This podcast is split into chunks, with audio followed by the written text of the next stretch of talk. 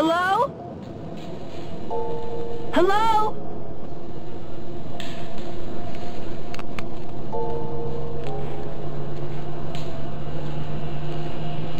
It's all around us.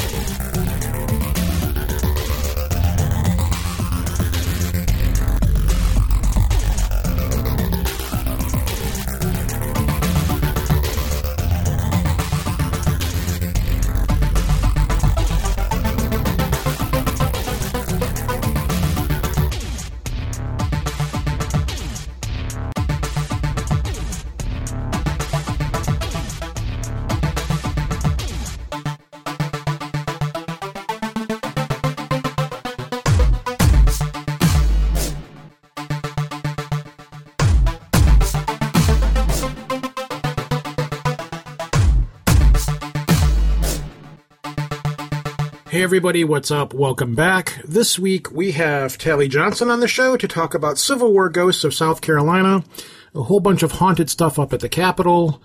Um, with me is my friend Ashira, returning to the show. Of what was your paranormal organization again? I know you just changed the name of it. I can't remember what it was or what it is now or something. No, you're fine. I just shortened it. It's just Uncharted Studies now. Uncharted Studies, and you're in the process of putting all together Facebook pages and all that junk now. I brought you back with me because you are kind of become my my resident historical ghost person or haunted person or whatever for lack of a better term. And we've got at least one more show coming in the works here pretty soon. So Exciting stuff. Yep. yeah, how you been? You been good? You been all right? Everything going okay for you? You're uh, Yeah, everything's trucking along. Everything's going really good. So, I am a, a nervous wreck. Not, ah, I am a nervous wreck right now, as is obvious, because I just changed out my microphone setting, or I, I had to switch over to a different microphone audio setup because my other one was giving me grief, and I'm really, really, really weird about messing with my stuff, especially like three minutes before a show. So. I have no idea what this is going to sound like when it's recorded and when it's mixed or anything right now. Right now, it seems like like every time you change something, it just sounds different. So right now, to me, I feel like I'm talking through a shoebox or something, just because it sounds so different. yeah. But You are like, good. yeah, you're like, you sound fine, you sound great. I'm like, yeah, I mean, yeah, I'm not the audio expert, but I think you sound good. yeah. I, I'll know when I actually sit down in front of my recording equipment and actually go to mix it and stuff. And I'm like, this sounds fucking horrible. So, anyways, um, so yeah, you studied up on this stuff. I've studied up. I think we have a different line of questions. I'm hoping we can have them on here for maybe an hour, hour and a half, maybe a little bit longer. It's going to be weird because we're going to have a political show without actually doing politics, which, um, it. Yeah, I, think at this point everybody's tired of politics in every way, shape, or form. So I was like, well, but he has a lot of history indirectly regarding a lot of the crap that just went down. So he brought that up, and then in conjunction with his Civil War Ghost Stories books. Now, if anybody's never heard Tally before, if you haven't heard him on the show that was on here last time, he's got this South Carolina Southern drawl, and he's a storyteller. So he's kind of one of those people that you're just like sitting there going, and, uh huh, okay, and, and, okay, yeah, and. So, but he's a good old boy. He really is a good guy. Um, he's become a very good friend of mine now at this point since I've had him on the show. And I always like talking to him, be it on the air, or off the air, or what have you. And you've never met him before, and he's never met you, and you were a research fiend. So Yes. this should be interesting. So I'm excited. I cannot wait to hear the history of it, especially. yeah, exactly. This is like like this is something that me and you've talked about many times off the show. It's not so much the ghost that interests me, it's the history behind what causes the effect, the haunting, or whatever it is that's causing whatever to happen. There's backstories to these things. And I find that stuff curious because the haunting is like, okay, boom, it's haunted. That's it. That's kind of the end of the story. So it's kind of like you when you hear about a ghost, you're kind of go, "That's the end of the story. What's the story leading up to this? What's the history to what this is?" You know, that's the fascinating stuff. So, Yes. anyways, let's just uh, bug Ca- bug Tally here. I keep wanting to call him Callie. Let's get Tally out of here. I am such a wreck right now because like I'm just scrambling to hook all this stuff up and stress rates through the roof and all this stuff. So, I get it. anyways, let's uh, let's see what happens here and let's roll with this.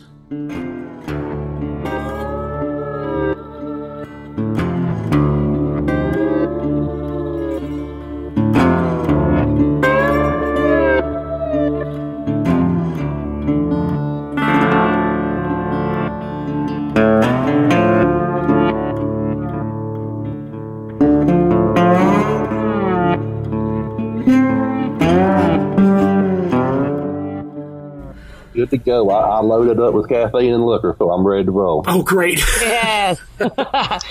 My kind of man. Not my first rodeo, trust me. You be doing enough of this shit at 11 o'clock at a con on a Saturday night, you begin to learn what to put in the flask and what to put in the. Uh, yep. All right, ladies and gentlemen, returning with us tonight, we have my friend Tally Johnson, who is here to talk about, well, a wide variety of stuff. But the main reason you're here is you got a new book out called Civil War Ghosts of South Carolina. Um, I got to be honest with you. When I think Civil War ghosts, I immediately go to Gettysburg, which is pretty much, you know, that's that's if if, if you're into if you're into ghosts and Civil War, Gettysburg is where usually you, you end up because that's where all the stories come from. But this is different. You've got a nice little book here, packed full of stories. Um, we're only going to talk about some of them though, because I don't want to give the whole book away because you've got a lot of shit in here. And then after that, we got to bullshitting on Facebook behind the scenes. And with all of the stuff that's happened lately, you had made a comment about the Demon Cat of Washington, D.C. and Capitol Hill. And I was like, you know about that stuff? And you're like, oh, hell yeah. And I said, all right, well, we're going to talk about it then. So the idea is we're going to have a political show without the politics, which myself, I'm completely fine with at this point. So, because I'm burned out on everything. So, anyways, welcome back, Tally. It's good to talk to you again. How are you? Great. How y'all doing? Um, I'm good. Um, trying to survive in the time of the plague, but you know, otherwise we're hanging on. Um, this book, this book, Civil War ghost, sto- uh, ghost stories, battlefields, haunted places. You are from South Carolina. That is your home state. You are a historian of the strange and the weird for your area. We've talked to you before about ghost lights. We've talked to you about some of your own experiences. You had a situation where you had a man coming out of the muck or something out of you, I believe, last time we were talking to you, and then the man was Yeah. gone. So let's get started here. Since our last show that we did on here a couple weeks ago was about cemeteries, I'm going to say it wrong because when I when you said it, I saw I sounded like you were saying a bar, but it's Bath Bath Bathabra Cemetery. Is that is that how you pronounce it? Uh, it's Bethabara Cemetery. Of course, I butchered it horribly bad because I'm from Michigan. Um, that's one of those biblical names that's probably pronounced 16 different ways. Mm-hmm. It's in Cross Hill, South Carolina, which is about 500 people. It's the middle of nowhere. I mean, turn off the paved road kind of place. Um, it's also known as, this may make you a little happier, Old Ford Baptist Church. If you want to call it Old Ford, we can make it work. Now, I want to open, it's a cool story, but, and they all are cool stories, but one thing about cemetery ghosts that annoy me is, and I say so in the book, because I mean, I, I don't pull many punches about this stuff. Most people don't hang out in cemeteries all the time. So if you're going to go find a ghost, why would you go somewhere that no one likes to go? Yep. I mean, I mean, obviously they're well, dead me and people in a Ash here have done it more than a couple of times, so yeah. Like I say, most people, I mean, obviously people like us probably go hang out in them because they're cool, but the average person won't go to a cemetery to have a cup of coffee. okay. So why would you go hunt for a ghost there? So that 'Cause that's where most the bodies are. ghosts- yeah, but most cemetery ghost stories are urban legends. Mm-hmm. I mean, they're cool stories, but there are a whole lot that are because you ex- you, you equate ghosts and dead people. Um, so I probably just lost half the audience in the first five minutes. But, you know, it's all right. Thanks for checking in, folks. We'll be on next week. No, I, I totally agree. I think that a lot of the things you see in cemeteries are uh, tricks of the eyes due to the, the the headstones and things like that. And you don't get as much ghost activity in cemeteries as people might think. Yeah. And um, the story in Bethabara is cool. It's um, there's a supposedly a gravestone that glows three times a year, and it changes colors four different times. And there's apparently a metal cross on top of the marker that actually does the glowing, an iron cross that marks Confederate graves. Is there a DJ here and a bunch of people dancing, or that's No, a no, bad no, no, joke? It is.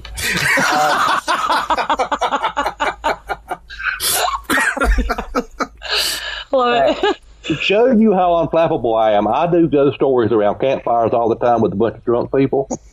You've got to raise your game for me all. Okay. That's not a damn challenge, but I'm just saying.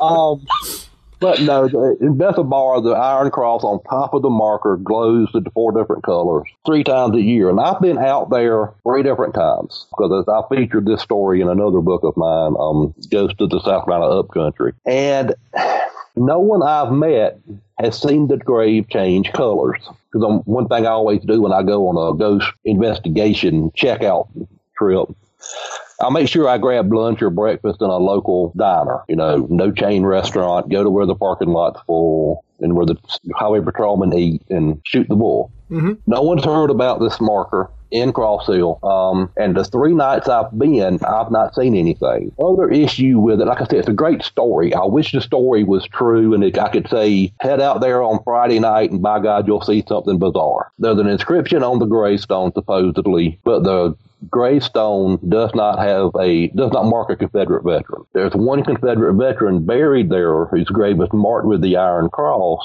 but the inscription is not there. Hmm. I've watched, and the Iron Cross is typically in front of the headstone, not on it. So, because uh. they're for freestanding, people steal them for mementos because they're stupid. You know, yeah. don't don't steal shit from cemeteries. It's not cool, and that's the historians be talking.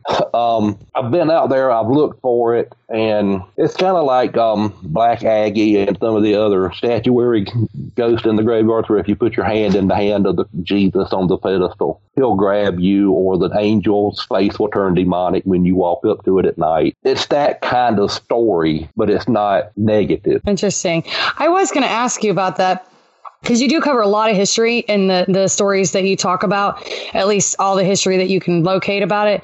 Now, yeah. what do you do when you include it in your book? And I, I mean, I've read this, so I already know, but I figured the listeners might want to know what do you do when the the history doesn't really match the story? Do you still include the whole thing and then kind of give your opinion on it?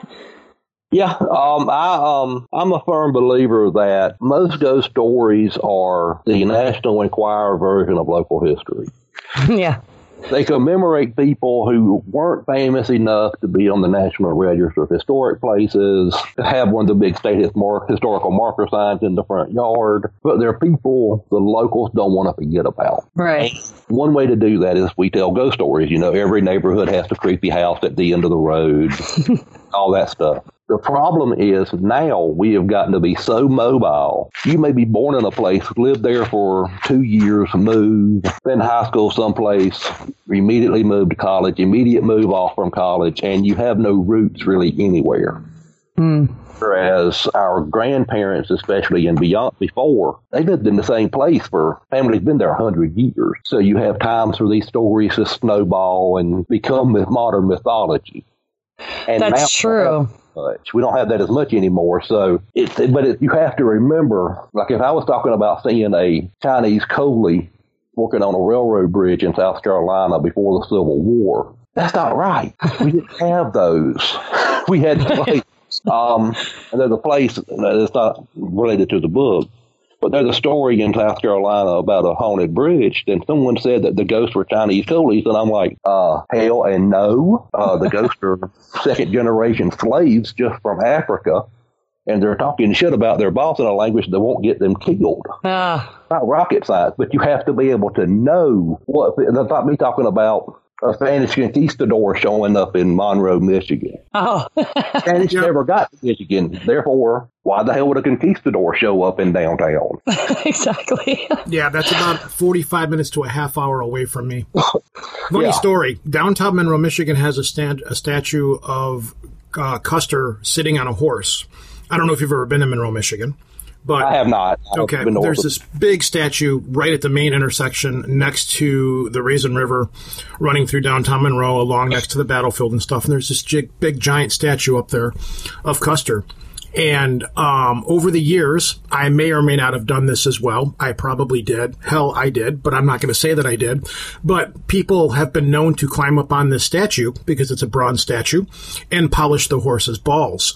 So Um, oh my gosh! Yeah, just just the horse's balls. But yeah, that's my claim to fame. I have I have polished Colonel uh, General Custer's horse's balls in Monroe, Michigan. Hey, we have similar. We have a thing in Charleston called the Coburg cow, which is mm-hmm. a local dairy, and basically it's a like a the sign says Coburg, and there's a cow that rotates around it. Mhm. When the old yeah, the big thing is for like people at the Citadel, the military college in Charleston. One of the hazing things is cadets have to go up and ride the cow all the way around the sign. oh my god. 25 pounds, but that's the thing. You have to go ride the cow. So same kind of shit. How cool though. Such a fun hazing. So let's move across to the South Carolina State Museum. Now, this one's neat because you have a haunted elevator in there. And not only do you have a haunted elevator, but you have a headless person that roams the halls of the inside of this place holding its head and several other things. So, what's up with that?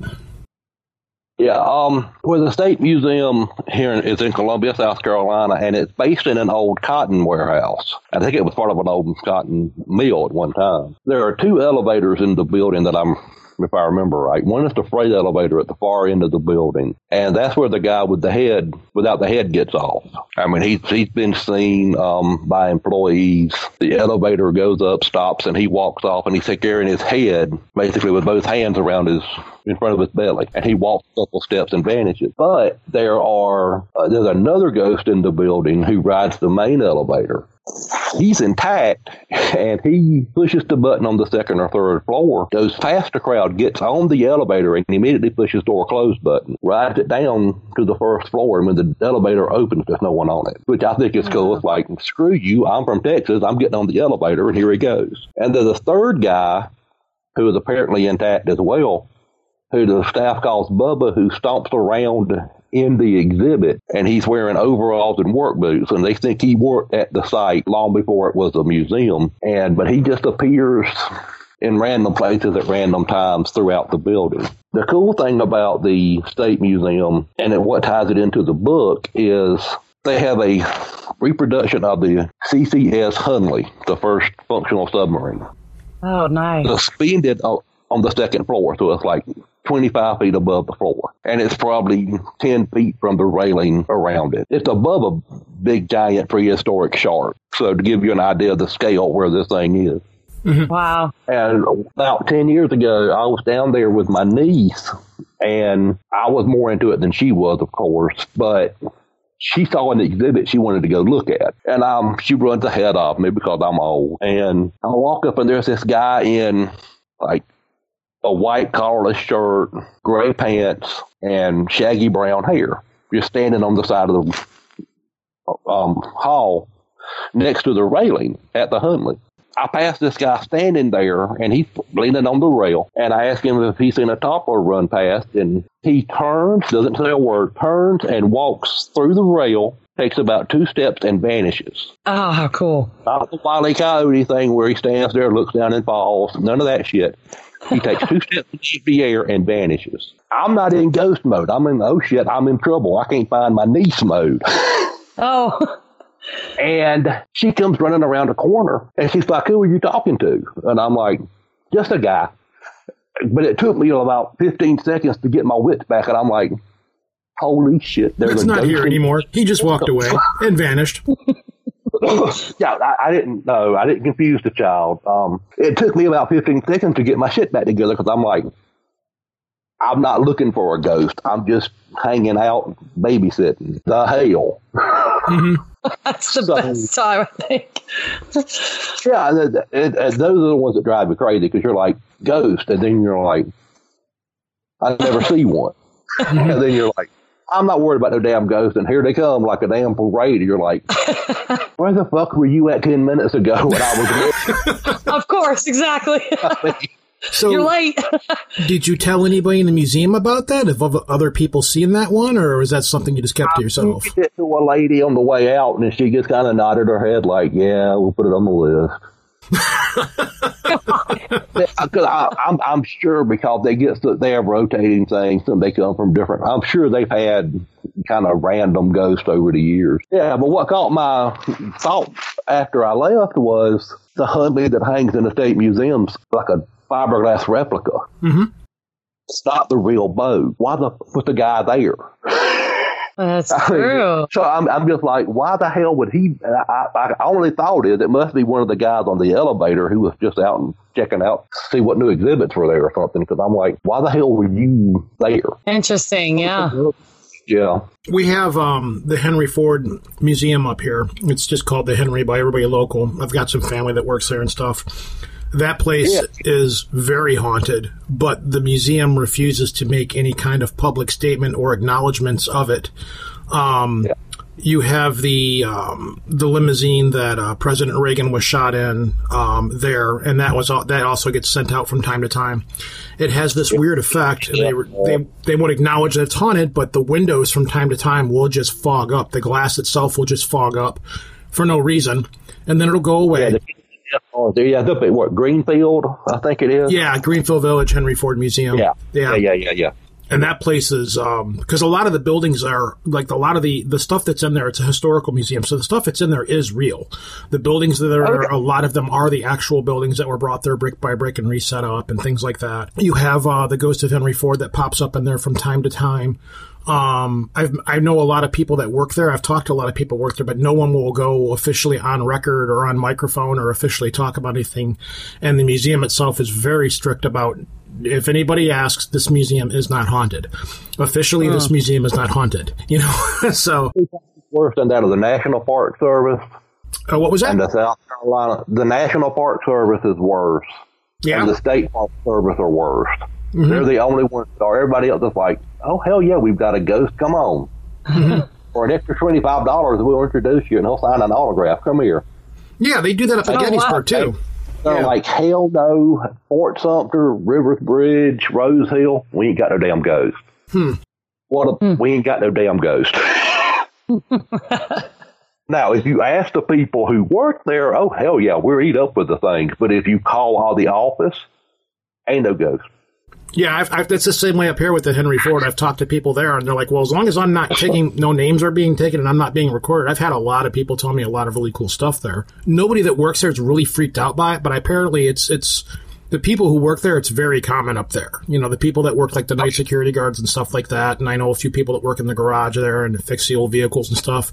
And a lot of them are very blasé about it. It's like you said, yeah, we'll add it to the list. A lot of them are just like, yeah, that's blah blah blah. He comes through here from time to time you know, did you watch the Lions game last night? I'm like, no, you've got a ghost in here. Yeah, it, it happens. Yeah, whatever. You know. Yeah. So, well, let's move on to the Battle of Dingle's Mill, uh, another historical battle. Um, yeah. Tell us a little bit because you've got a little bit of the history about the battle and stuff, and then you yourself had that. This was another place that you had an experience of your own, correct? Well, my wife had the experience, and it was one of those random things. Dingle's Mill was part of what they call Potter's Raid, and um, Potter was sent from Sherall when Sherman was camped there before he went into North Carolina to finish off Johnston and the Confederates. Take out whatever supplies and the handful of Confederate troops that were left, and to capture a place in South Carolina called Sumter which was one of the few railroad hubs that was still fairly functional. Um, because Sherman expected that Lee would try to break out and come through eastern North Carolina, eastern North Carolina, come towards to get toward Georgia in hopes of heading out to meet up with Kirby Smith in um, Louisiana. So he wanted to make sure that the train stopped running. Potter came through with about 2,000 federal troops. Um, the Confederates had home guard, which were the older guys who couldn't fight or had already been invalided out of the service, or the young kids, the high school kids who hadn't gone off to fight yet, and maybe a couple of hundred of those in different places throughout the area. They ran into each other at Dingle's Mill, which is about 15 minutes outside of Sumter, on the same day that Lee surrendered at Appomattox, ironically enough. About 30 people died total in the battle. Most of them were Union troops because the Confederates did have a field piece, a cannon from like the War of 1812 they were using to fire grape shot. One cool thing is there were two black regiments in the Union force. And it was one of the few times they actually got into combat in South Carolina. But of course, I mean, it slowed down Potter for about a day, and then he took Sumter and burned all the railroad engines and all this stuff. So when I'm working on my book, Ghost of the Pee Dee, the Sumter County sites are on the list. So I'm going down Highway 521, and we're on the way back with a friend, myself, my wife, and a friend of ours from who's now in Connecticut. We're coming back, and my wife looks over just before highway hypnosis kicks, kicks in in a sultry southern summer. And she looks over and she says, Did y'all see that? Well, of course, I say, No, what? And she's like, There's a guy back there in that building. Well, I'm like, well, shit, we have to go see what this is. So my dumb ass turns the car around and we pull in this little rickety drive. And my wife Rachel locks the door it's like, I ain't getting out. Screw you. And Aaron is like, "What's wrong with these people?" And I get out and I'm looking around, and she and I said, "What did you see?" She said, "I saw a man in gray standing on the second floor of that building, looking at the road." And I said, "Was it a uniform, work clothes?" She said, "I saw a guy in gray standing." On the exposed second floor because the entire wall's missing. Okay, so I walk up, there's nobody there. And when I get close enough through the briars and the rubble, a hole in the floor probably 10 by 10 where the guy would have been standing. And I'm like, well, shit.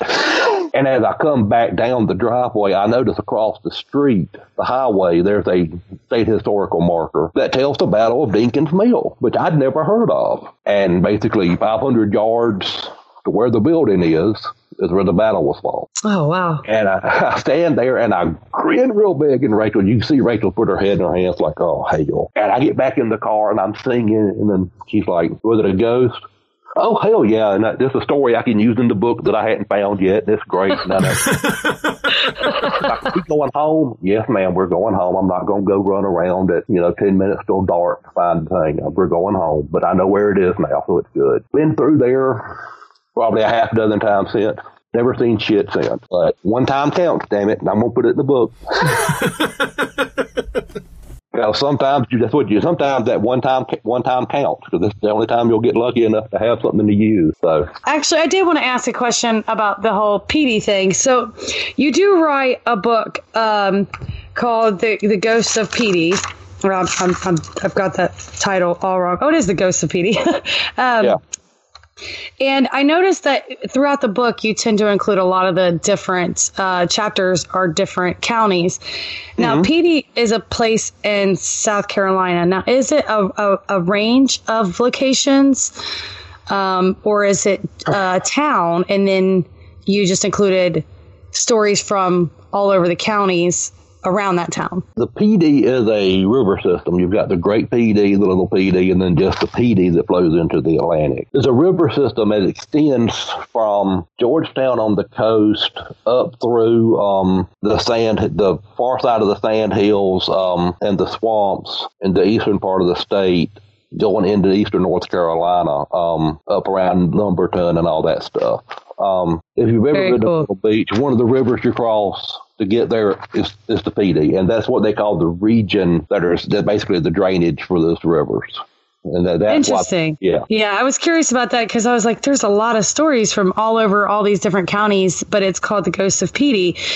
And when I researched a little bit on Pee Dee, I, I couldn't quite tell if it was because it was an, a range or, well, I guess now you're explaining that it was a, it's a waterway that that flows yeah. out from those areas. I see. Yeah, and um, the, the whole Pee Dee thing is hysterical because no one knows why it's called the Pee Dee, but there was an Indian tribe in the area at first English settlement called the PD, P E D E E, but the rivers weren't named after the Indians or the Native Americans. They were named after something else, and no one knows what else it was. Oh wow, how cool! I'd heard of Pee Dee before, and that's why I want to ask specifically because I couldn't quite get an understanding of what they were talking about. Yeah, very cool. Do you got any cases are out there, anything like that? Yeah. Um. Let me think. Hold on. I do actually have have one that I was really curious about, and oh, it was. Yeah, I, I think it was called the Bingham Lights. Oh yeah. Um the Bingham slash Blenheim Light, um, classic ghost light story. Um, if you go to the place and it's real close to 95, so if you're going to south of the border or whatever, you can get to it pretty easy. Supposedly, and it's like I say, guy worked on the railroad. Um, supposedly his wife would walk down and bring him lunch um, when he worked the night shift about 10 o'clock at night, carrying a lantern and a lunch pail. One night she tripped, the train ran her over, and the light is her lunch pail with their light trying to get to the railroad track. Another version is um, the same guy worked for the railroad and kind of like Joe Baldwin, he was, you know, the brakeman on the train and another train was coming and he was trying to slow the train down and got crushed by the oncoming train. That's kind of the same story we have with the Paulding lights in nor- northern Michigan. I Um, they Paulding lights. Um, yeah. It's kind of like anytime there's ghost lights or something and there's train tracks around, they always have the same kind of legends that tie into them. Now, one cool thing though about the Bigham family is they're from that area, and they were bad dudes. I mean, the father murdered a guy. The one of the sons was the first state senator from Marion County, which is where the light's based. He was killed by his brother. Who, when he went on trial, said, If I'm lying, let the Lord strike my accusers down. And the DA prosecuting the case dropped dead in the courtroom.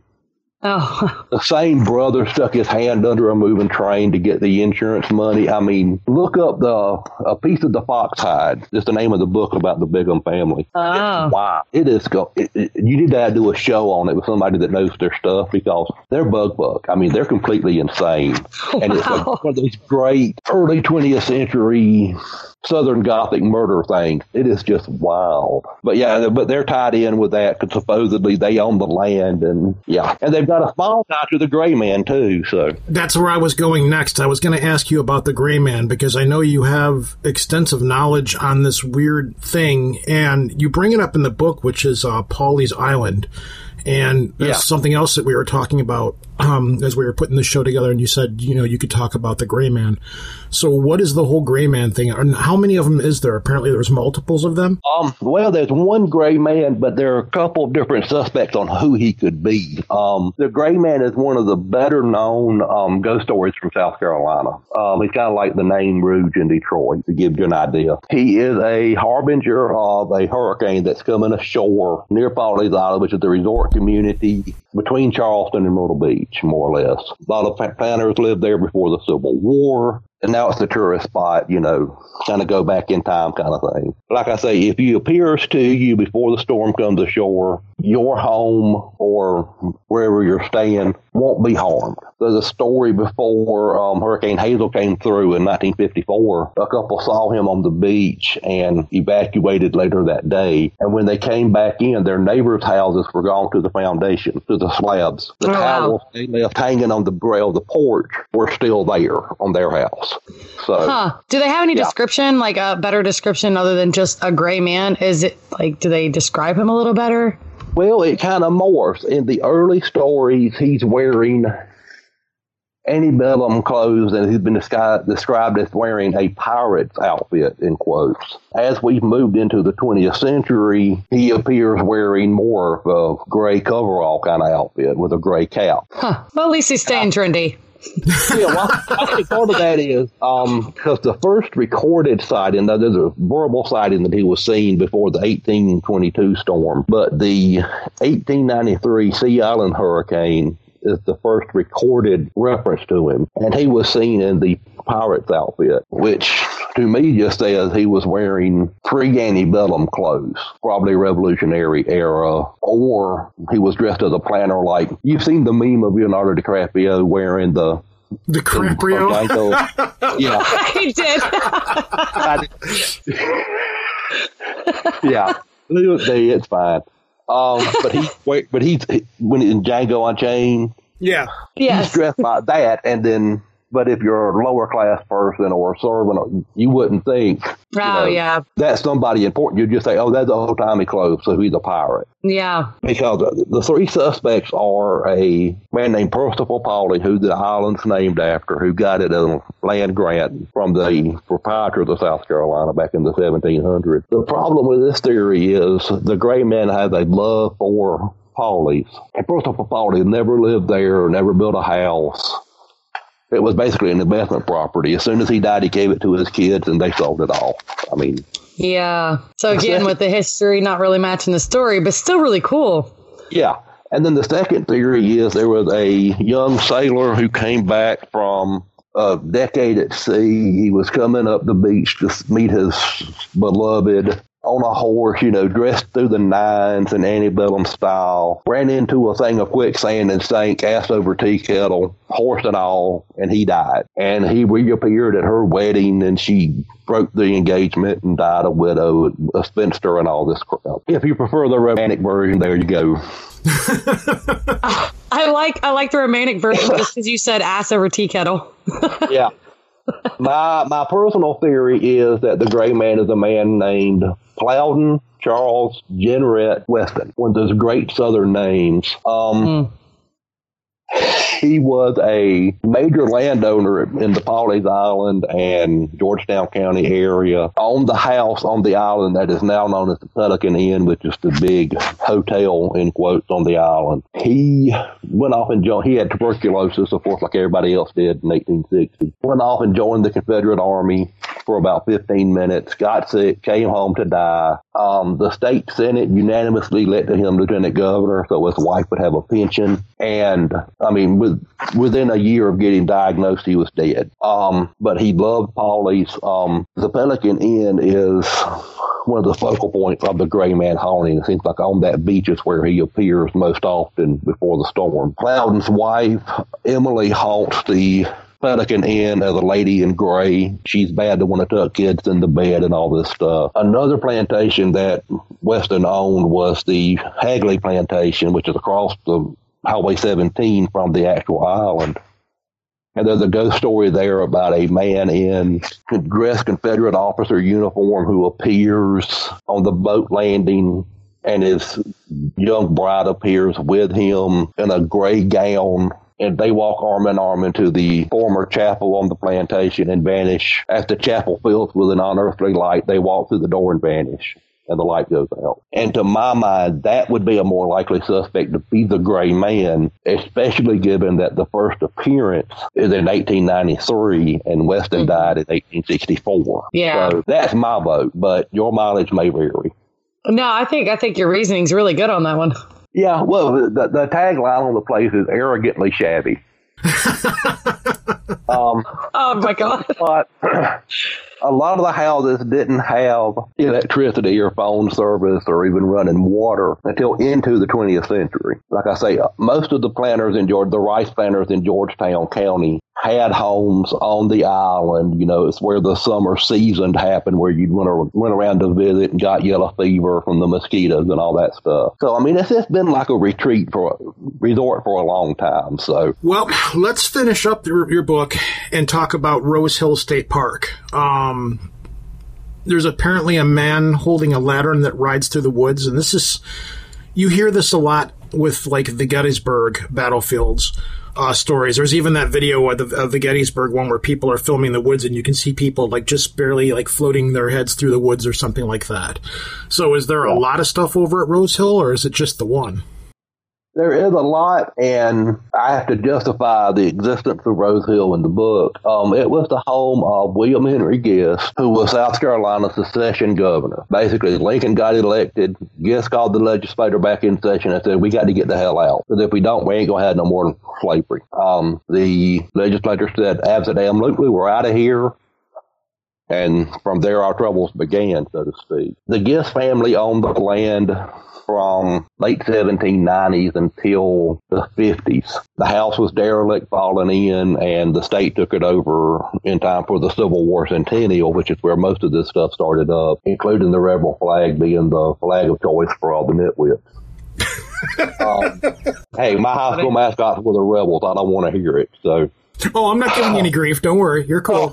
But Rose Hill um, is now a historic state historic site, and the man with the lantern seen near Tiger River is Governor Gist making his rounds, checking on the cotton fields to make sure the slaves were at work and all that. And um, he was known to do this in life. He'd get up every morning, make the circuit of the farm or the plantation on horseback, just before dawn. So he would carry the lantern so he could see where he was going. And he's been re- that light's been reported in the woods as recently as 2010. So I mean, 150 years after his death, the light still shows up. A phantom troop of Confederate cavalry has been heard in the driveway of the house, and it's authentic. It's still gravel. It's not paved or anything. The approach. There was a case on the road outside the main house, um, one of the Gist's daughters and a slave girl were picking blackberries on the side of the road, and a carriage, runaway carriage, came along, and there's variances in the story, of course. So one version is the black girl who a slave saved the daughter by pushing her off the road, and there's another version that the daughter of Governor Gist pushed the slave girl in front of the carriage so she would get hit. I don't want to drive malice to a 10 year old, but the slave girl got killed and supposedly on the anniversary, you will see two little girls appear in the middle of the road. The white girl jumps into the brush on the roadside, and the black girl stands there until your car approaches, and then she vanishes. So, yeah, there's a lot of ghosts out there. Now, comma, if you call the State Park Service in South Carolina, Rose Hill ain't haunted. Just to let you know, if you call to verify the story, you won't get one because there ain't no ghost out there. right. of course not. Yeah. So is is it is there a lot of them out there in that area, or is that just the one? Oh no, there's a there's a good number. Um, there's a Crybaby Bridge, of course. Um, those are two for a dollar. Every state of the union's got at least one. Yeah. Mm-hmm. Every county's got one. they're all they're all bullshit, by the way. yeah, pretty much. I've been to a couple, a few. Uh, no judgment, but basically, Crybaby Bridge. no, Crybaby Bridge exists to get teenage boys laid. Yeah. Hi, Because- I'm trying. I'll take you down there, Ash. I'll tell you all this bullshit about, you know, the poor girl. She got hit by the bus, the boy on the motorcycle. Baby goes this way, she goes the other. She hits her head and drowns. The baby drowns. Everybody dies. and if I crack the car windows and flash the headlights or honk the horn, you'll hear her. Well, you've never been outside downtown Detroit. You don't have a damn clue what the woods sound like. Uh, exactly. So I take you down there, and it's real quiet. You hear the grrr of the creek, wonk, deer snorts, owl hoots, whatever. You're in my lap, and the rest is history. and I'm like, come on, y'all, really? Y'all can do better than this. So when I always tell that story at cons and stuff, I'm like, Crybaby Bridge is a lie. And if you have to go, wear a condom. And I always get at least five five condoms. I get one mom always says, you shouldn't tell them that. And I'm like, do you want grandkids when they're 14? I mean, it's part of the public service now. I scare them and I try to keep them not getting pregnant. it's time for your daily PSA. Oh yeah, yeah, and the con runners love it. They laugh their asses off. But the, you see, there's always at least that one mom who's like, "That's inappropriate." You know Up what? At twelve thirty at a con, what did you expect to happen? We so true. Trust me, have you not seen some of the adult cosplays? You're lucky. it's so true. Yep. And I'm sure you've asked been asked this before, but I'm really curious and intrigued as far as what got you into taking all these stories and consolidating them into some really awesome books. What what drove you to to do that? You just like ghost stories or Um, I like ghost stories. Um, there's a lady from South Carolina, from North Carolina, actually named um, Nancy Roberts, and I, I can't think of a good comp for Nancy Roberts up in your part of the world, but she made her bones writing ghost story books in the 60s and 70s nice. and Yeah. he went to schools and tell these stories.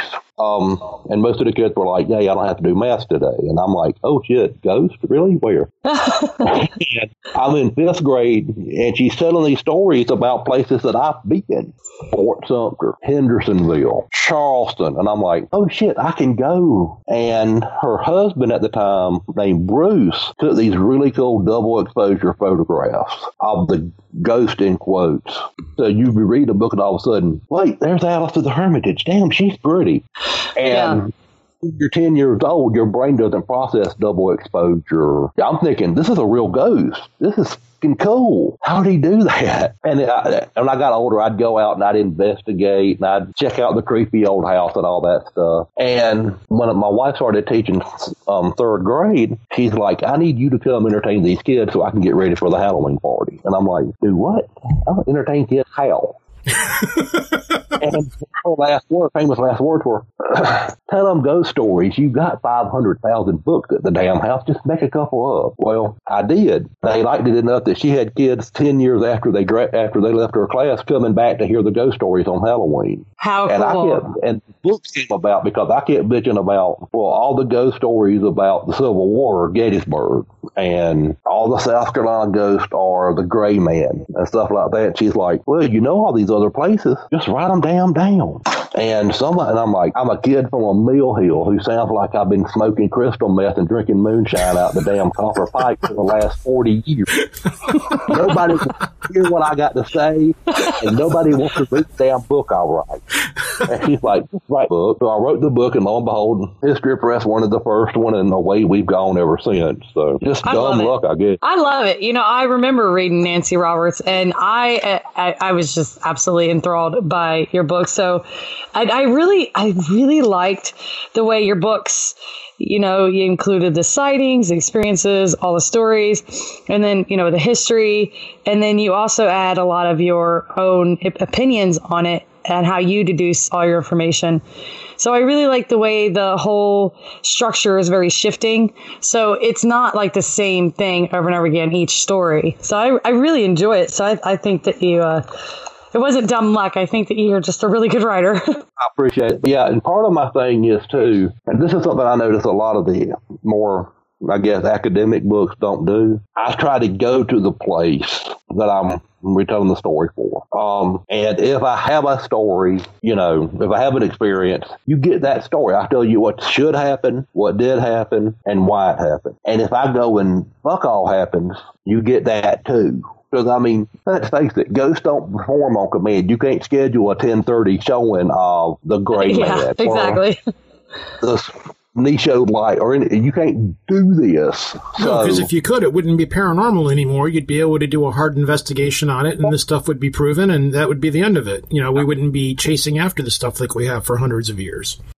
Well, Yeah. I think I, we still would, though. I have to argue with that point because, I mean, the more scientific ghost investigators have a place. I mean, I, I would love to have a ghost I could put in a box and say, this is what a ghost is, this is what you feed them and all that stuff. But when you ask, and I wish more people would do this, ask a ghost hunting team how they got into it. It's not because, Yeah. oh, I get to play with a ghost box or an EMF meter or whatever. No, the story. You either Yes. had something happen or you heard a story that was cool Mm-hmm. that got you. So I think even if we proved ghost stories all true or all bullshit or some combination thereof, I think people would still be interested because of the stories being so good and relatable. Oh, I yes. Well, it's modern folklore. That's why. yeah. You know, the, these are Yeah. these are our modern folklore stories that are passed on. It's kind of like we said, it, you know, and I've said it a few times on the show. Every state has the legend of park your car, put it in neutral, and the ghosts will push you over the railroad tracks or push you over the bridge or yeah, something. You know, there's always like put the talcum powder on the back of the car, and then when you drive over, you will see the fingerprints on the back of the car. Um, every state has a melon head story, like melon head children. Michigan's got several in different places. Um, Yeah. every state. Five eighty bridge. What was that? Yeah. Five eighty bridge is one. Yeah. I mean, yeah. Um, or the lantern that floats out of the ground and floats down the road past the car. Uh, the ghost hitchhiker, which actually I was reading somewhere that those stories are actually kind of on a decline now. You're not seeing, you're not hearing too many of the ghost hitchhiker woman stories anymore along those lines. Um, I did want to ask you one more out of your book that I forgot about, which is the Battle of Honey Hill. Um, Yeah. You've got some uh, you've it's got a good amount of history to it but apparently november through january you can still hear the battle raging on. You hear uh, bullets and things like that. This is another kind of story that is quite common with um, battlefield ghosts and things like that. Um, you'll either see the troops of stuff but you'll also hear you'll hear gunshots or cannon shots or commands being given or something like that. And that is apparently what this place has as well. Yeah, um, yeah, the battle happened November 30th, 1864. Um, it was part of Sherman trying to finish off Savannah. And like you say, you know, it's one of those stories, and it kind of hits that hallowed ground theory of the Civil War, where you can be in the area, and the area is kept vague on purpose because it's a archaeological site, it's a historic site, and it's on private property. So three good reasons not to screw with it if you're some rando wanting to get into ghost hunting. But supposedly, if you're in the area, you will hear, and it's all auditory. There are no um, visible manifestations. You'll hear cannon fire, you'll hear small arms fire rifles and pistols and whatnot. But when you approach the area, and I'm not sure what the line is, you know, is it a mile away? Is it a hundred feet? Whatever. Everything stops and it's quiet as the tomb. Like the quiet after that first snow of the year where everything is like muffled. Outside it's like there's no noise. Did I go deaf in the night? Yeah.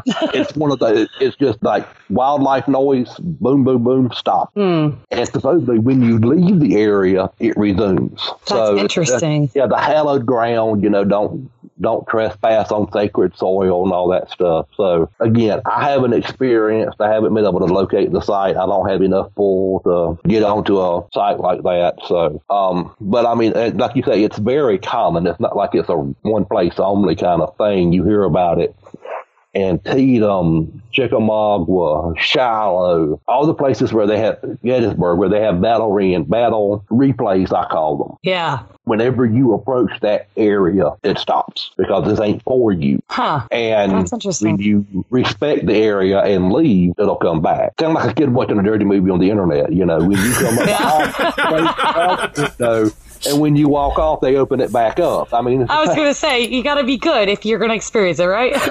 yeah, to, to, to, to put it into a modern, and that's part of it too with the ghost stories without the Vanishing Hitchhiker. Why don't you have Vanishing Hitchhiker stories anymore? Because you don't see any hitchhikers Yeah. anymore. Because we've all had heard about Ted Bundy picking up a girl on the side of the road. She's dead two minutes later. I mean, it's one of those things there's not a shared experience with. And that's one thing I, I'm doing a book on the gr- wild hunt now. And I've noticed that you don't have the gallop and cavalcade of on men on horseback and goat back and everything else. Now you have ghost trains where there were not railroad tracks, the sound of big semis versus hundred men on horseback. You have a the sound of a semi engine roaring through a trees. Because how many of us have heard more than one horse anywhere ever? right. Yeah. So you have to, Yeah. your mind has to, all right, it's not this, it has to be that because I've never heard A. It's got to be B. So, Yeah, and I mean that kind of goes along with I, what you were saying. You know, you get people that are from the area and they mistake a lot of the things that they hear around them into something else, and it becomes paranormal and supernatural. Mm-hmm. Yep, I don't disagree with you at all. So let's move on to Washington, and then I'm going to ask you a couple of series of questions, which I'm sure you've been asked a million times, but hey, I'm going to do it anyways. so I guess you know what the Capitol building is a great place to start, you know, because of just all of the crap that's gone down in the last couple of weeks. So you've Yeah. got the Capitol building, which is supposedly very haunted. You have oh, Washington yeah. D.C.'s Demon Cat. You have the haunted White House, um, which is well known for supposedly being haunted by Abraham Lincoln. Um, yeah. So, you know, it's it's where do you want to start? I guess do you want to start at the Capitol building? Uh, yeah, we can start at the Capitol and, um, Yes. we'll start with Demon Cat. Um, now, Demon Cat has its roots in, I would say, pre 19, well, pre World War II. The way the people controlled a mouse problem was cats. And then the building the size of the Capitol, you had to have a whole bunch of cats who were basically feral to kill the mice. So there were dozens of cats roaming the halls freely and all this stuff in the Capitol. It probably smelt amazing. Oh, I'm sure, yeah. A- a- and All I hygiene envision issues- is cats in heat, like. "Meow," you know? yeah. add in add in the general hygiene issues, the public health issues. Oh yeah, I'm sure it was just you Yeah. know a damn perfume factory. Yeah.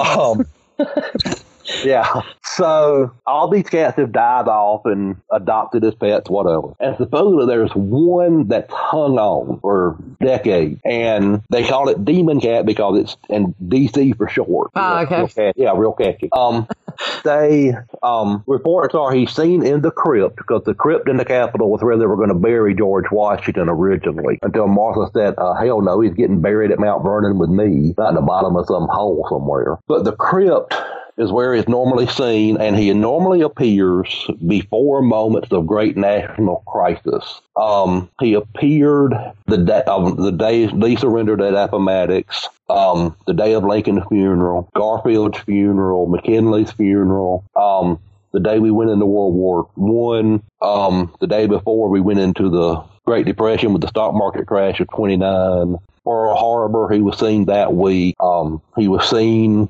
while Kennedy was lying in state in the Capitol. Supposedly, then he got went from being house cat size to, as the story says, roughly the size of a small pony. He jumped at a guard's throat, a Capitol policeman's throat, and the Capitol policeman was so terrified that he died the next day and never explained anything beyond cat, cat, cat Oh wow. um, and was laid to rest the same day JFK was at Arlington. Talk about being overshadowed in death. That'll do it. Um, and according to a Facebook friend of mine who knows someone who works at the Capitol, DC showed up the week before the, the insurrection at the Capitol. um, which, if I had been lucky enough to be in Congress, I would have taken it as a sign from God and been like, "Screw y'all, I'm out of here. I'm going home for the weekend."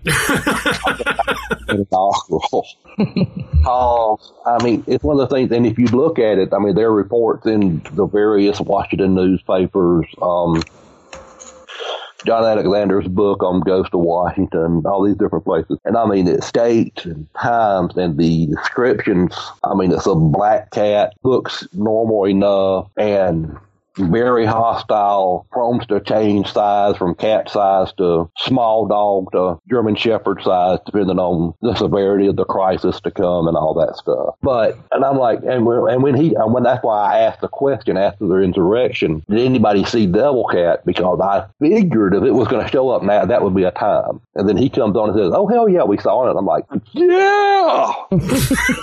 Like, those two recent political history tied together. It's wonderful.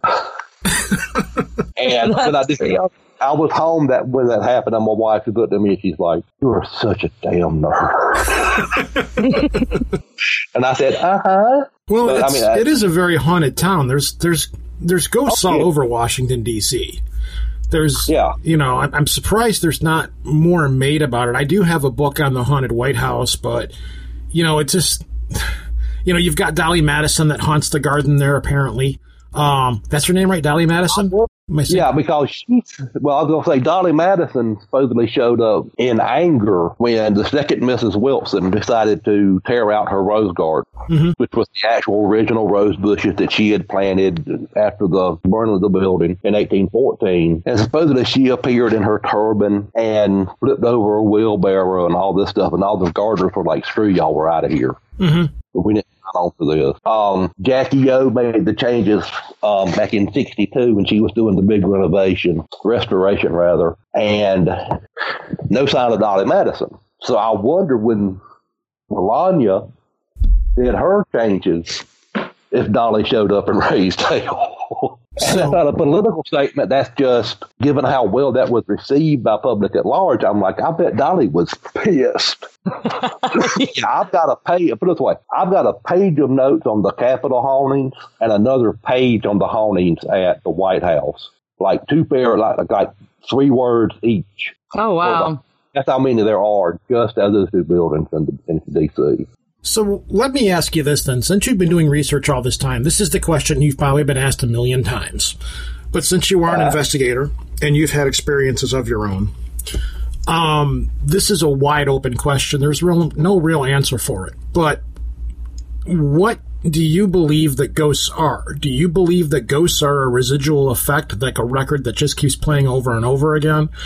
Do you believe that this is something that is just in a loop and has no idea that's in a loop? Um, you know, or is it all of the above? Is this something that actually has a some kind of intelligence that will interact with people or what have you? Like the one that you saw next to the submarine or something like that. You know, what is what is your overarching theory or idea thus far? I think for probably nine in ten of the ghost stories, it's a residual and or an atmospheric haunting. Um, and the best way I can explain a residual haunting to somebody is think about an old VHS tape. You'll watch the tape when it's brand new, everything's crystal clear, nice and bright. You watch it five years later, it starts there's fuzzy on the corners, maybe a stripe or two that comes across because the heads are dirty on the VCR. You got a lot of old porn, don't you? I'm sorry. Go ahead. I, am sorry. Um, I, I do my porn on the internet like everybody else does. Too. and I'm so sorry. Um, such an ass. Go ahead, though. Couldn't help myself. Um, yeah, I know. I couldn't like, either. And then you show it to the kids in 20 years, and it's snow and static and hiss and howl and so you got the degradation and it's like you know every year every morning you get up at seven o'clock you go in the bathroom you cut the light on you do your business you flush the toilet you cut the sink on well when I move into your house in 20 years after you pass away, I may see you in the bedroom or in the bathroom. Five years later, I may not see you, but the light still comes on at seven o'clock every day. Mm, yeah. Then, That's a really good analogy. I like that. And eventually, after a hundred years, if I don't do anything to the house, if I don't decide to rip out the master bedroom and turn it into, you know, a sex dungeon or something. Wow. Okay. That's that. but but but if I start making like if I knock out the retaining wall and like I say, turn it into a sex dungeon or make it into an office or throw your antique clawfoot tub you bought when you were newly newlywed out and put in, you know, a standing shower, you'll come back in response to those atmospheric changes, and you, but you will respond by, "Damn it, this is my space, and this is the way I want it to be." You'll rearrange furniture. The lights will come on when you're when you're around, and all this stuff. So mm. they're residual, but I think if given a impetus to change if change occurs, I think they have enough residual sense to respond accordingly. And I think the rest of them are probably just like crisis apparitions where violence occurred mm. and a task was left unfinished. And they're like the vanishing hitchhikers trying to get home, things like that. The, the, yeah. the unfinished business keeps that little tug, and it's like, if I can just finish, I'll be done and I can go. And but again, but again, it's one of those things that is like trying to catch. You know, you move an inch a year, and the thing in front of you moves an inch a year. You'll never catch it. I mean, it's not stable. Where it's like, okay, if I do X, I'm done because X keeps moving. Mm-hmm. So, but basically, what I think Ghost are a really damn cool story. Yeah, I don't disagree, and I like yeah. I like your analogy with the the VCR tape, and uh, but uh, I did want to ask you because I know that there's a lot of effort that you put into actually writing these books. So yeah. when when you go and you're gathering information for a story, what does that look like? Is it is it a long process or is it sometimes you can be in and out? Well, um, I will say the research is a hell of a lot more fun than the actual writing. Yes. Basically, what I do is I will hear I will have a story. Like I'm working on a book um, on Coastal Ghost of South Carolina because I have to finish off the last dozen counties I haven't covered already in the other other books. And I'll have a basic concept of when the county was formed, a couple of famous people from the county, and that kind of stuff. So I have an idea of what to kind of start looking for first. And right. I do most of that on the internet. Um, I work in a library, so I cheat and I get a bunch of interlibrary loan books. I use um, Internet Archive and HathiTrust a lot to go back in musty books. And when I find my places that I need to check out, then I plan a road trip, and it's usually a day, like a single day for a bunch if it's closed, or a weekend if it's somewhere like three hours away. And I'll go and first stop's the library. I'll go to the newspaper morgue and I'll go through microfilm and try to verify obituary dates and all that stuff. And like I say, I'll stop at the local diner and I'll say, "Have you heard about so and so at Alice at the Hermitage or the gravestone at Bethel Bar or whatever?" And then, then of course, can I use your name in the book? I'll send you a copy. Oh yeah. Or oh, oh that's oh, cool. It does such thing as goes. And then I'll go, I'll go along and then I'll come back and I'll I'll have this. It drives my wife crazy. I have a stack of paper about a foot high for each book. Um, oh wow, okay. And because I mean I've written everything off and I write notes on each page so I know where it goes and all that. And I'll weed out the ones that are private homes that aren't on the National Register of Historic Places and stuff because I don't want somebody creeping in and looking in my bathroom window at three in the morning thinking I'm a ghost. No, I'm in the, I'm in the shower. Leave me alone. um, but if you put your house on the historic register, it's like, well, you're kind of saying tourists not welcome, but here's my house. Right. and of course, if you're a hotel or a restaurant or whatever, I figure if you're advertising a ghost, you're doing it to tourists. Yeah. Exactly. I'm always leery, leery of like bars and hotels and stuff that do that. Like, yeah, yeah. we've got a haunted bar because that's going to bring everybody into the bar we, we've got a local place around here that's like that. It's a it's a, a barbecue restaurant.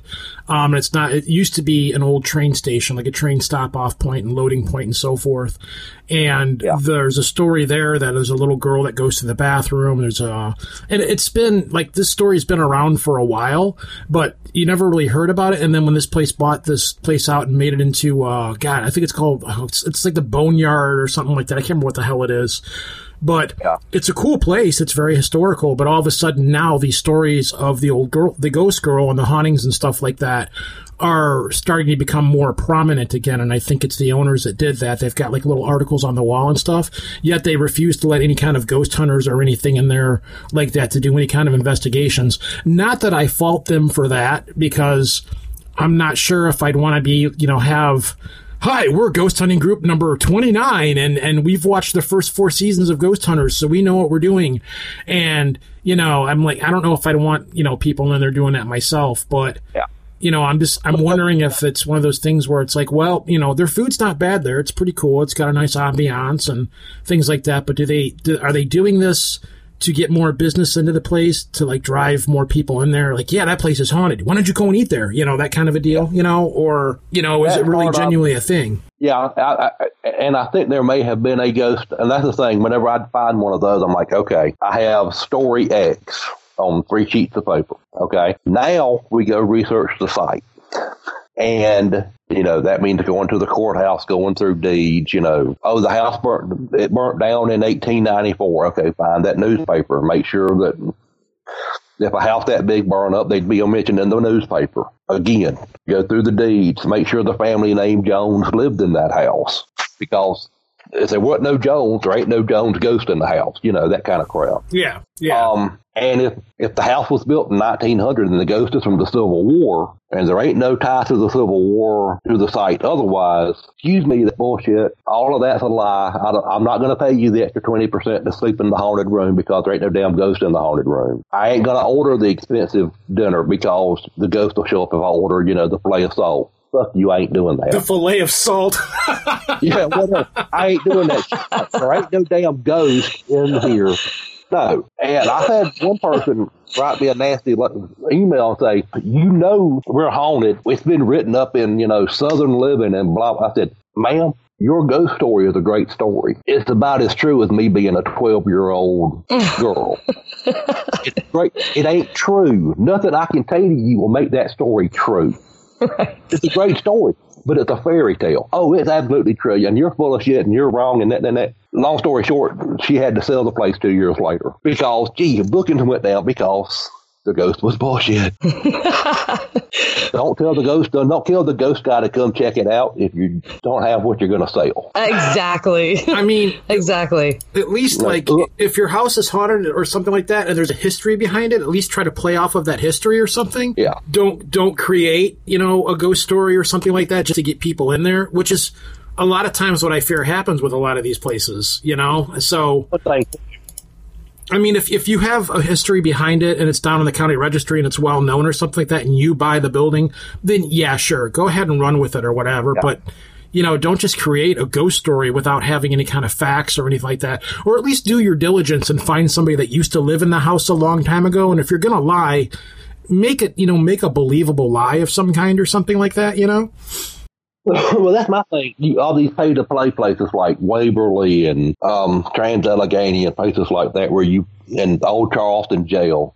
Jesus Christ, where you the ghost groups have to pay to investigate or pay to take the tour and all this stuff. When you tell me about that, all my radars go off. I'm like, uh, heat bullshit detected. No, don't, Yeah. don't, don't.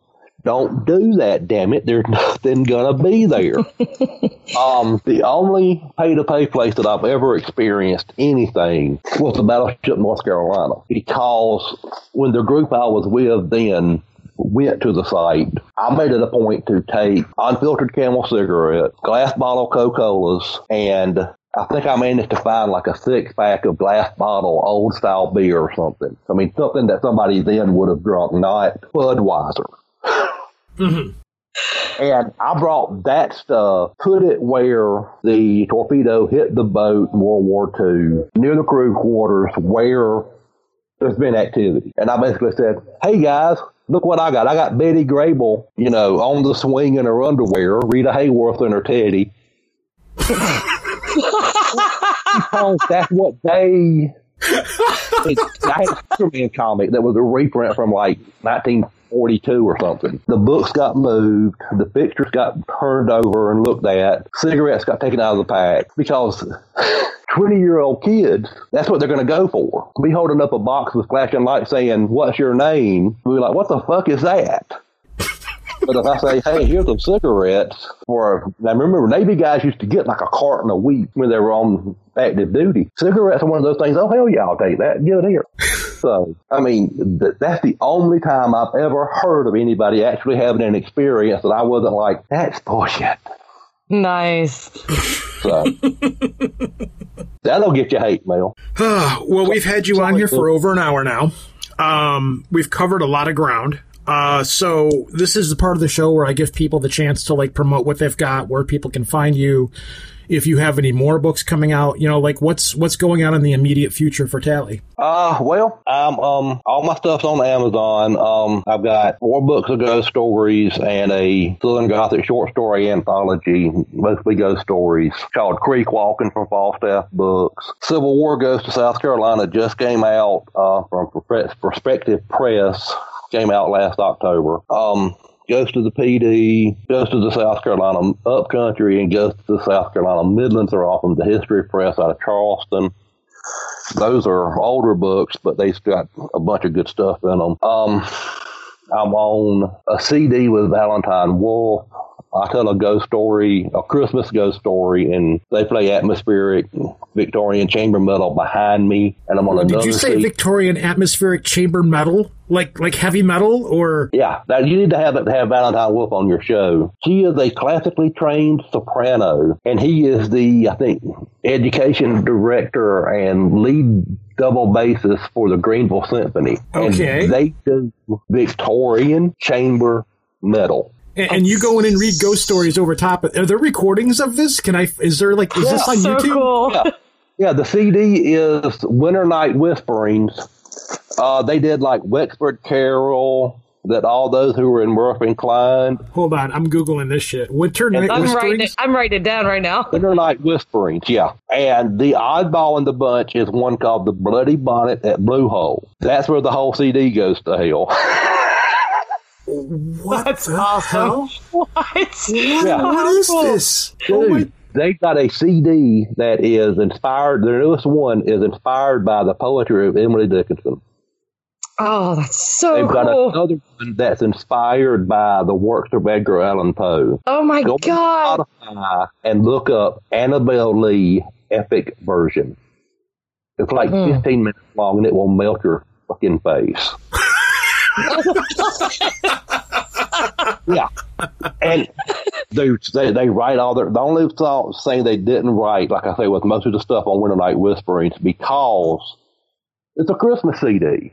So they're doing Christmas Carol. What's the band called? Valentine Wolfe. Oh, Valentine Like Wolf. Day. And then I did another track um, for a band named um, Antler Hill. Antler Hill um, does atmospheric film film scores and stuff, small films. And he did a CD um, called Carolina Folklore. And same thing, I told the story of Alice of the Hermitage, and he did a track behind me for atmosphere. Oh, that's So I'm on so those. neat. Those are both on, those are on Spotify, and you can get the CDs from Amazon or the band. And Creek Walking is out on Kindle, Audible, and all that stuff too, as well as in print. And you can get a hold of me on Facebook, of course, like everybody else in the free world. And um, hopefully, once we get COVID under control, I'll be back to doing um, live events. I do ghost stories at, like I say, sci-fi cons, schools, libraries. Anybody will have to have me that'll pay me. I'll go tell ghost stories. So.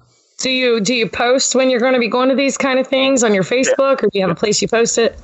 Yeah, I put them on my Facebook, and um, I'll even put up like if I'm going to the school, I'll say I'm going to school X on day Y. Not because you can come, but because hopefully you'll see that and say, "Oh shit, that's cool." Well, I'll buy his book. Um, because I'm kind of a lot of a whore. yeah, buy my shit is just a mantra. Um, and at cons and things, I'll, I'll flog those because I mean I'm on panels. I do ghost stories.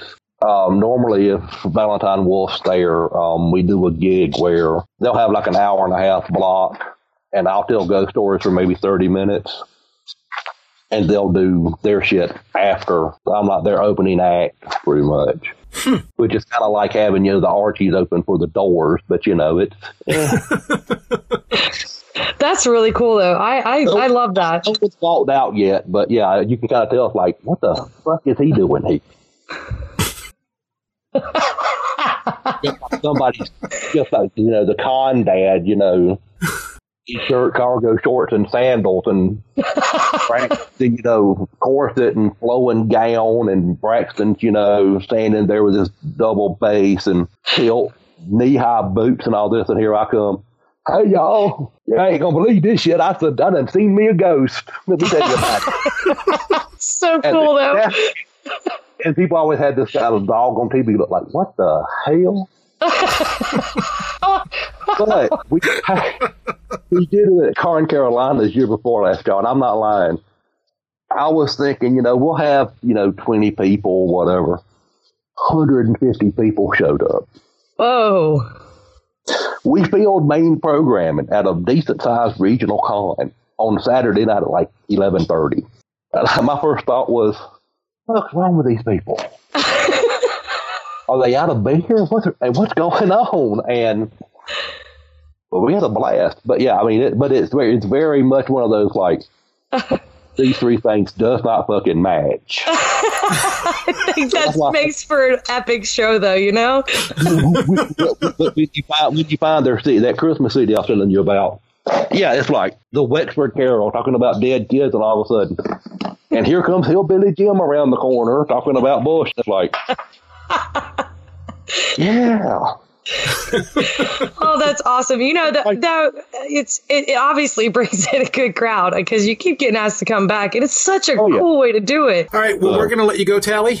Thanks for coming on here. Thanks for telling the ghost yeah, stories. y'all, yeah, thank y'all for having me. I appreciate it. It's been great. No problem at all, man. No problem at all. You uh, stay safe Let down there, know. and uh, hopefully, when all this COVID stuff's over with and everything gets back to normal again, you'll be back to doing your ga- day gig of singing for a Victorian era death, era death metal band. No, I don't sing. I, I tell stories. Sarah sings. She's a hell of a lot better than I am. Just trying to envision this. I want to find this on video.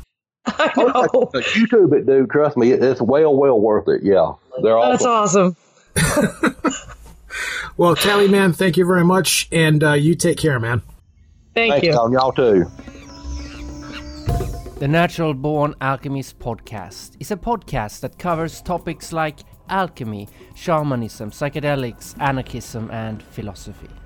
Join Alex, that's me, and a multitude of guests on a quest to discover the nature of reality, of spirit, and of consciousness. Each episode will also introduce you to new music that you might never have heard before. You can find the podcast on most platforms. Simply search for Natural Born Alchemist or go directly to naturalbornalchemist.com. There you'll be able to find all the social media links as well. Freedom is in the mind. Want to see ghosts in your own home, learn how to speak to the dead, or go on a sightseeing tour of hell? At Curious Publications, we take wonderfully odd public domain books lost to obscurity and give them new life. Shop CuriousPublications.com.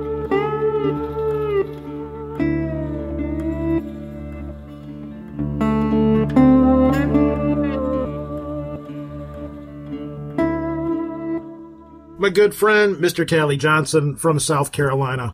He's got that long southern drawl, and it's it's like it's hard to tell when he's done telling a sentence. Like Canadians have that, but not the long thing. Like like when you're having a conversation with a true like a northern Canadian, when they end their sentences, they have like a question inflection on the end of it. Yeah. So you're not sure if they're asking you a question or if they're not done talking yet. Like when you go to Canada, you'll be you know you'll be like, yeah, I went up to the store and got some beer, and they'll be like, yeah, they've got some really good beer there, eh? And what they're trying to say is they have really good beer there, but the way they say it, it sounds like a question. And when Tally Yeah. talks, it's like, I, I, is the sentence done? Do do I say something here? Do I do I interrupt? Do I? Oh, oh, he's still going. Okay, okay, all right, yeah, okay, yeah. Yeah, there was a couple times I thought I interrupted. I'm like, oh, I feel bad, but uh, oh, he's still going. Okay, cool. he was really, he was really funny though too. I actually enjoyed him. He's a funny guy. Yeah, I talk to him on Facebook a lot. Uh, my buddy James put me in touch with him. Um, there's a whole group of people that are in that clan and that group of people that I'm going to be pulling, you know, pulling from to get on here and things like that. Because I've, I've like, it's weird. Like since I've started talking to you and since things have been going on behind the scenes, I've dipped my toe more and more back into the paranormal. And as, as me and you have talked about off the air, it's not a matter of covering, covering paranormal. It's a matter of how can I do this in a new and different or interesting way that isn't being done over and over again by everybody else in every way, shape, or form. Because Yes. I stepped away from the stuff for a long time because it was just getting boring. And it's, it- you know, not to sound arrogant or whatever. Um, I got into podcasting because I wanted to learn new things. I wanted to learn different things that everybody is always out there talking about. Because I grew up with all of this stuff. I grew up as a kid watching In Search of and all any, any kind of material I could get on the paranormal or weirdness or whatever. I found growing up. So by the time I'm older and podcasting became a thing and stuff, and all these shows were talking about this stuff, I was like, well, I already I already know that. I want to I want to discover weird, different, and new, interesting stuff. So, Yep. you know, I don't want to talk to the same people on have them on the podcast that everybody else is having on their shows talking about the same things. So whenever somebody different or new pops up out there, or somebody that's just new in the in in the whole of all of this, you know, people that have different or interesting things to say, or taking things in different situations, or are investigating like local urban legends or local folklore, you know, those are the people that I tend to gravitate to and try to find. And that's how I came across this guy. And he's a riot. He's he's he's one of the most unusual southern people that I've ever talked to because he's he's kind of he's like kind of hardcore liberal for the most part. Um, Yeah. which is odd for the region that he's in of the country. It you know, really is. It's Yeah. different. But you And, know uh, what? His his uh his sneaky comedy it, it takes me off guard sometimes because he's very he's very southern. So some of the things he says is is uh a little unexpected. So it adds Yeah. so much more comedy to it. Yeah, it's, it's like, wait a minute, was that a? Oh, that is a joke. Okay, Right. like, and me and you checked out this this this Victorian era death metal band that he was talking about, who are who are interesting. They quite- are interesting in the epitome of the word. You are absolutely right. It's different. Winter Night Whisperings with uh, with Valentine Wolfe. I think it's Valentine Wolfe is the name of the group. So do go and check these guys out. You can find them on YouTube. You've got this guy who's playing this elect like this electrically amplified cello, and you've got this chick that's there like reading Edgar Allan Poe poetry and stuff to it. It's Yeah, pretty her- wild. It's pretty Her neat. voice is beautiful too, though. She does have a very beautiful voice. It is Yeah. very, uh, it is something like I could listen to with the headphones on at night, you know, after consuming some form of legal in Michigan uh, beverage or something, Right. um, or some Sounds form like a of good time. some form of legalized uh, form of of, uh, of edible here in the states. But any, I mean, up here in Michigan. But uh, yeah, do check out uh, do check out Tally. Uh, check out his books. Um, he's got a lot of stuff out there. Um, he wants to come back on again and talk about more, more ghost hauntings from the Capitol and stuff. But at that point, we'd already had him on the show for such a period of time. It was like, all right, well, we probably got to move this along here or whatever. Because I had a feeling like he would be going all night long if I didn't. yeah, he's got a lot of really cool stories. So I'm sure he would have kept going.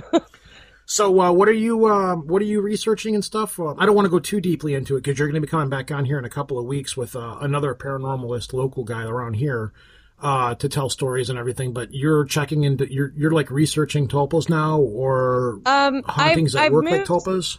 Well, it, I mean, I, I I shorten the term tulpas. It's basically energetically created energies, like that collect into a form of being. Um, that's one of my research topics right now. The other one is I'm looking at different hierarchies through different mythologies and religions to see connections. So that's where I'm at right now with my research. You're going to spend cool. a lot of time there. yeah, yeah. Mostly, I'm looking at like um, the the higher end uh, hierarchies, like sorceress and things like that. Hmm. Have fun with that. Yeah, it's it should be fun. But I've I've been getting pulled to that, so I feel like I need to do myself some service here and and get it looked at. Are you one of those think... people? Like, I get this vision of you like sitting on a living room floor with a laptop in front of you and just paper spread out all over around the living room floor. Absolutely, I have it spread all around me all right now. In fact, so. like, do you just have manila folders laying all over? Or you have like stacks of paper everywhere, and you tell your kids, "Don't touch this stuff. Don't don't go near this." Or yeah, yeah. You know, like I, when the wind blows through the window, everything scatters around the room. Oh God, I'll lose my head. Um, and then I have to also be moving around constantly. So I have to be sitting on a wide open space, either like a huge bed or a floor, to where I'm able to like roll and flip all different directions after I'm done, after I've been on one side for so long. Oh my God. See, with me, when I research, I'll have like, I got my computer, I got two monitors on this computer, and then I can plug a third one in. And when I'm really going deep into stuff, like I'm doing it right now, if I look at my window, my, my browser, I've got like one, two, three, four, five, six, seven, eight, nine nine windows open on uh, nine windows, nine tabs on one screen, and then on the other screen, I've got like six more of them because I have I have 22 on one and one, two, three, four, five, six, seven different programs open. Oh my god! Yeah, you're like me, and then you've probably got all the pieces of paper laying around and stuff. Yep. you, are not a, You're not a printer person, are you? You're like a, a, hand paper written everything person, aren't you? Absolutely, yeah. And then I once I get that done, then I put it in my computer, and it gets lost somewhere on my computer, and I never print it out, and I always go back to my notebooks. So you've got like spiral bound notebooks just everywhere. Tons of them. Tons wow. of them. Man, you need you need to get like file cabinets and stuff. That's what you do. do. You print you print the shit out and like put it over in a file cabinet or something. And be like, I'm gonna come back to this later, and you never do. I only do when it comes time, and then I'm like, I can't find it. yeah. Yeah, exactly. I know. I know many people like that. I've got a buddy who's that way. Who's got like a basement just full of file cabinets, and yes like he doesn't even know entirely what he's got. You know, I'll just go over there, open up a file cabinet, and just pull a folder out. And it'll be like overflowing with stuff and pictures, and you know, and p- shit's held together with like like paper clips and stuff like that. I'm like, what's this? And he's like, I, I don't know, man. I'm not even sure what's in there at this point. I'm like, well, what were you researching at the time? He goes, I don't know. Open it up, and I'll flip through it, and it'll be like buildings and houses and stuff like that, and there'll be de- like copies, old copies of deeds to the houses, oh, you know, gosh, birth yep. certificates and stuff like that and I'm like, what are you doing with this? So I'm researching a haunting there, and that's probably the information that was in the house and who lived in the house and so forth and all that stuff. But he doesn't remember what the hell it was because he hasn't t- he hasn't touched it in so long. So that's you know, that's the one difference about me. I have the memory. If I actually work the case, I remember nearly everything about it. So that's the only difference. wow, how do you do that? Yeah. How do you not get shit mixed up? I don't even I don't know. I I just it's like there's little signals where okay, this person had a dog, so I remember that, and then this person had this, and so I remember, and this person had blonde hair, so that didn't fit with that. It's just weird. The little bits and pieces that fit together in my head, it just works out perfectly, I guess. Man, wow. Wow. I'm going to come down to your place one of these days and there's going to be mountains of paperwork that are all mixed up everywhere on tables and shit. Um, for the most part, they're in their own case file folders. So I do keep the file folders together. Huh. So you just need a file cabinet, that's all you're saying. Yeah, pretty much. all right, well, we're going to wrap this up here. Um, I'm going to go back and listen to more Valentine Wolfe playing cello and reading Edgar Allan Poe. Um, where can people find you? What What are your sites and stuff like that? Uh, you can find me on Uncharted Studies on Facebook and also Ashira VII on Facebook as well. Cool. All right, kiddo, I will talk to you later, and we're going to wrap this up. This is Rojan from Detroit. As always, say whatever the hell you want. Uh, toodaloo. Good enough? sure, whatever. We'll roll with it. Yay.